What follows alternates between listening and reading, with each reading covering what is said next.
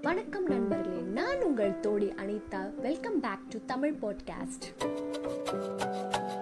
இந்த எபிசோடில் துலோத்துங்க சோழனோட மனம் கவர்ந்த மகன்களில் ஒரு மகன் யாருன்னு அப்படின்னு பார்த்தா விக்ரம சோழன். அவரை பற்றி அவரோட வாழ்க்கை அவர் எப்படி வந்து சோழ நாட்டை ஆட்சி செஞ்சார் என்ன விஷயம்லாம் செஞ்சாருன்றதை தான் இந்த எபிசோட் ஃபுல்லாக நம்ம பார்க்க போகிறோம்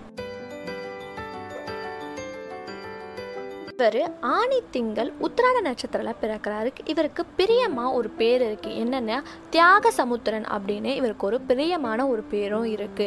இவருக்கு அகலகன் அப்படின்னு இன்னொரு பேரும் இருக்கு. அப்படின்னா என்னன்னா குற்றமற்றவன் அப்படின்னு தான் இதோட மீனிங் ஸோ அப்போ ஆப்வியஸாக இவர் வந்து எந்த ஒரு விஷயமும் வந்து ரொம்ப தெளிவாகவும் ரொம்ப கிளியராகவும் நல்லபடியாக ஆட்சி செஞ்சார் அப்படின்னு இந்த பேர் மூலமாக நம்மளுக்கு தெரிய வருது.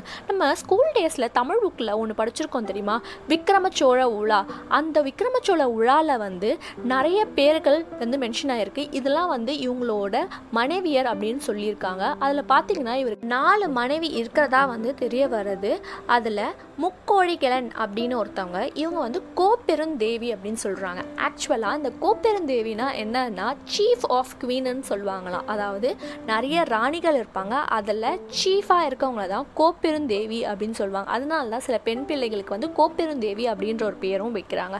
இவங்க எப்படி இருப்பாங்க அப்படின்னா இவங்களோட முடி வந்து சுருண்டையாக இருக்கும் அப்படின்னு சொல்கிறாங்க இவங்களுக்கு வந்து அவ்வளோ தூய்மையான ஒரு குணங்கள் இருக்குது அப்படின்னும் சொல்கிறாங்க இவங்க வந்து யானை போல ஒரு பலம் இருக்குமா? அது மட்டும் இல்லாமல் இந்த மூ உலகத்தையும் ஆட்சி செய்கிற சக்தியும் அவங்கக்கிட்ட இருக்குது அப்படின்னு தெரிய வருது. இரண்டாவது தியாக பாதகை அப்படின்னு அவங்களுக்கு இன்னொரு மனைவி இருக்கதா சொல்கிறாங்க இவங்களை பற்றி ரொம்ப கிளியரான இன்ஃபர்மேஷன் எதுவுமே எனக்கு கிடைக்கல.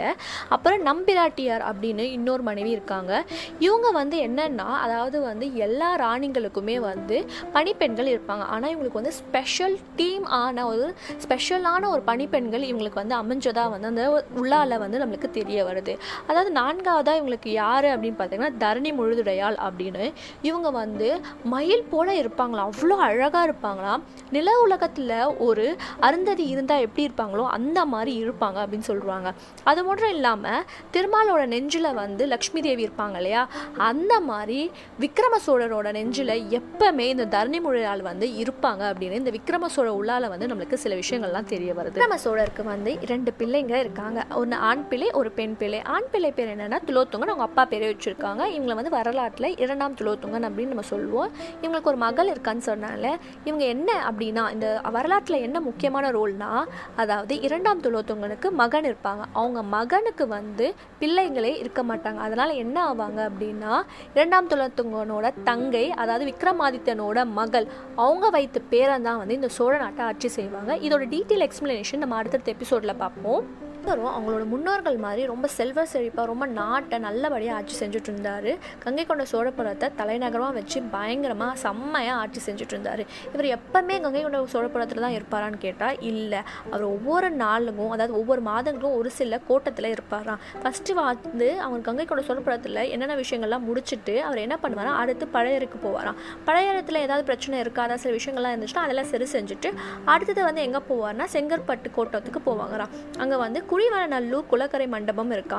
அது இப்போ கரண்ட்டாக போய் பார்த்தீங்கன்னா அது வந்து ட்ராவலர்ஸ் பங்களோன்னு சொல்லுவாங்களாம் அந்த இடத்துல இருந்து அங்கே வந்து நிறைய கோட்டைகள் அமைச்சு அங்கே என்னெல்லாம் விஷயங்கள்லாம் தேவையோ அது எல்லாமே அவர் வந்து அங்கே செய்வாராம். அதுக்கு அடுத்து எங்கே போவார்னா தென் ஆர்காட் போகிறாரு அங்கே வந்து வீரநாராயண சதுர்வேதி மங்கலம் இருக்கு இல்லையா? அங்கே வந்து ஒரு அரண்மனை கட்டி அங்கே வந்து என்னென்னலாம் பிரச்சனை இருக்கோ அந்த ஆர்காட் அதாவது தென் ஆர்காட் வட ஆர்காட் இருக்கலாம் அதை சுற்றி இருக்க எல்லா விஷயத்தையுமே வந்து இவர் வந்து சால்வ் பண்ணுவாராம்.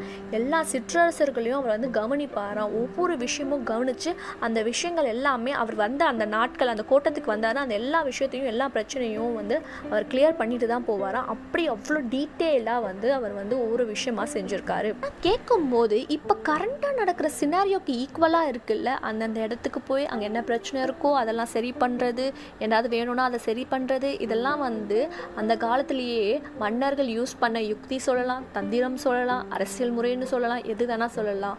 அதனால தான் நம்ம போட்காஸ்டோட கோட்டில் நான் ஆல்ரெடி சொன்ன மாதிரி ஹிஸ்ட்ரி ரிப்பீட்ஸ் இட் செல் சரி நம்ம விக்ரம சோழர் டாபிக்குள்ளே போவோம். என்ன ஆகுதுன்னா இவர் ஏதாவது போர்கள் ஏதாவது செஞ்சாரா அப்படின்னு கேட்டால் எதுவும் பெருசாக எதுவுமே செய்யலை. ஆனால் துளத்தொங்க சோழன் காலத்தில் வேங்கி நாட்டை ரெட்டப்பாட்டி அப்படின்ற ஒரு இடம் வந்து விக்ரமாதியன் ஆட்சி செஞ்சுட்டு இருந்தாரு நான் சொல்லியிருந்தேன்ல அந்த பகுதி வந்து திருப்பி அவர் கையில் வருது. எப்படி அப்படின்னா விக்ரமாதித்தன் இறந்துடுறாரு. அதுக்கப்புறம் அந்த இடம் அந்த ரெட்டப்பாடி அப்படின்ற இடம் வந்து மேல சாளுக்கியர் வந்து ஆக்குபை பண்ணணும்னு வராங்க. அதுக்கு முன்னாடி விக்ரம சோழன் எப்படியோ மேனேஜ் பண்ணி அந்த இடத்த வந்து ஃபுல்லாக ஆக்குபை பண்ணிக்கிறாரு. விக்ரம சோழருக்கு எந்த பெரிய கஷ்டமும் இல்லையா? அதாவது போரும் பெருசாக எதுவுமே நடக்கலை. அதனால வந்து எந்த பெரிய கஷ்டமும் இல்லையான்னு கேட்டால் இல்லை. அவருக்கு வந்து இயற்கை வந்து ஒரு பெரிய கஷ்டத்தை கொடுத்தது. என்ன ஆச்சுன்னா வட தென்னார்காட் தஞ்சை சில இடங்கள் இடங்கள்லாம் வந்து வெள்ளத்தால் முழுகி பல பொருட்கள் வந்து நஷ்டமாயிடுச்சு இதுக்காக என்ன பண்ணுறாருன்னா ஒரு சில அரசாங்க நிலத்தை வந்து விற்று அதனால் காசு எடுத்து அந்த மக்களுக்கெல்லாம் நிதி உதவி செய்கிறாரு மக்கள் இயல்பு நிலை வர வரைக்கும் அவர் நிதி உதவி செஞ்சுக்கிட்டே தான் இருக்காரு.